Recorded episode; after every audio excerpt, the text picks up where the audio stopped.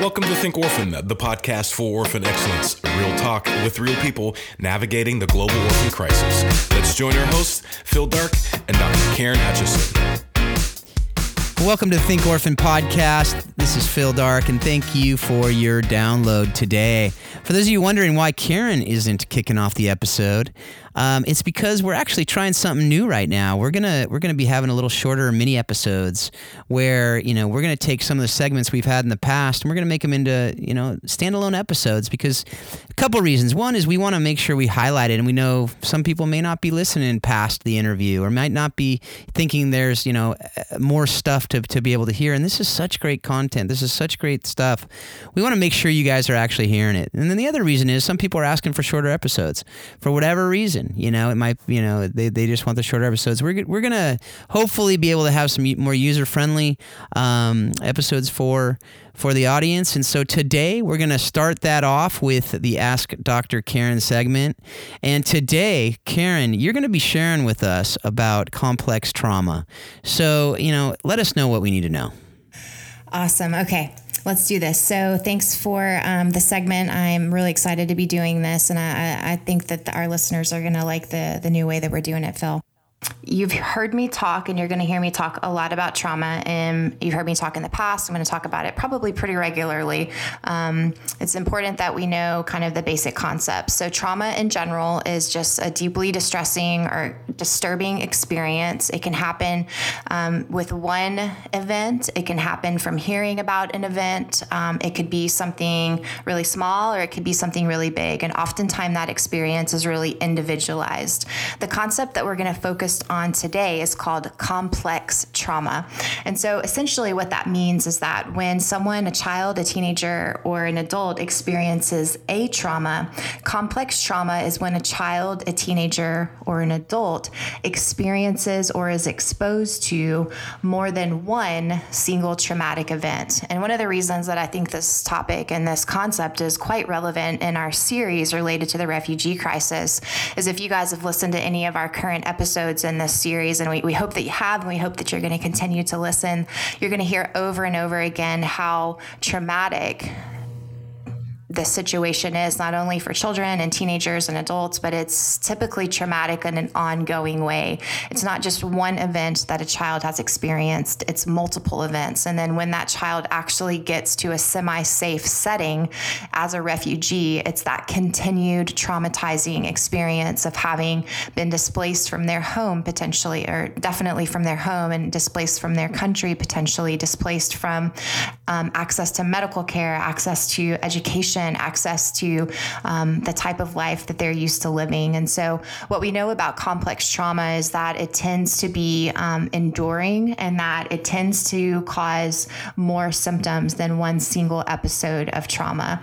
And so, I think it's important that we we know that this is happening. And as we think about um, children and teenagers and adults who have been impacted by the refugee crisis, to know that it's not just that they've been traumatized once, um, but that they they have really been exposed to and are experiencing complex trauma. It doesn't mean that there's not hope for these children and teenagers and families. It just means that oftentimes the trauma um, is a little bit deeper or that their trauma triggers are a little bit more. Well, thanks so much for that, Karen. And you know, th- these these segments that we've had in the past, and I encourage you all, if you didn't listen to them in the past, definitely go back and listen to them because there's such a little nugget of wisdom that you can then go and research more online. Um, but you know, Karen, do you have any like maybe caveats of researching things online like this? That are there some better sources that we can go to? I know I'm kind of putting you on the spot with this, but uh, you know, I, I assume that you know, kind of on the top of your head, just some really good stuff to go to, but also maybe some things to avoid when you're just in general researching things like complex trauma?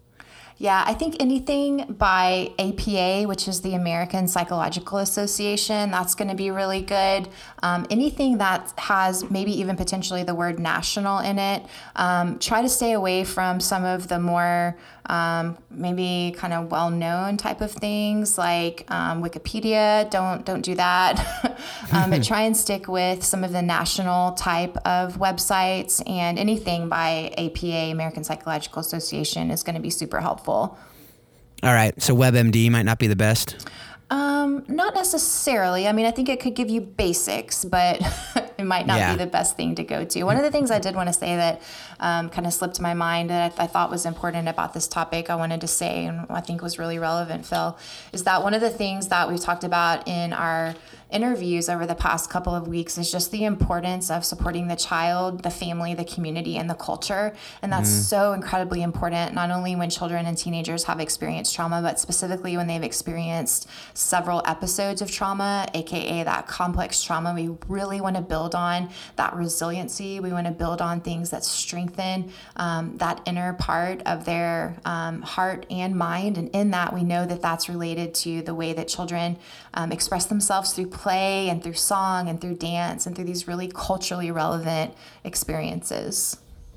Yeah. So thanks again, Karen, for this, and you know, for the you out there, eh, we so appreciate your downloads. We so appreciate you. Appreciate you being part of the Think Orphan conversation and just really for not only taking the time to listen, but hopefully taking the time to engage and taking the time to have conversations with people about these issues and really applying these things to the work that you're doing, the- to your life. Um, if you have, you know, children who are under, you know, who are going through this trauma, that you're able to really take this and and uh, you know use it in your day to day. And, and that's something that I absolutely love that we're able to do that. But we want you to hopefully engage more on Facebook, engage more at thinkorphan.com. You can, you know, leave comments. You can rate us on iTunes and anywhere else that you're listening to these podcasts. So thanks again for being a part of this conversation. We pray that you'll take everything that you're learning here and use it to love orphan and vulnerable children more and more every day. Thanks a lot. Have a great week. We hope you've enjoyed today's Think Orphan podcast. For all the information in this week's podcast, please visit us at thinkorphan.com. You too can be part of the conversation. Send your questions to info at thinkorphan.com or join us on the Think Orphan Facebook page. Thanks for listening, and we hope you'll join us again on the next edition of Think Orphan.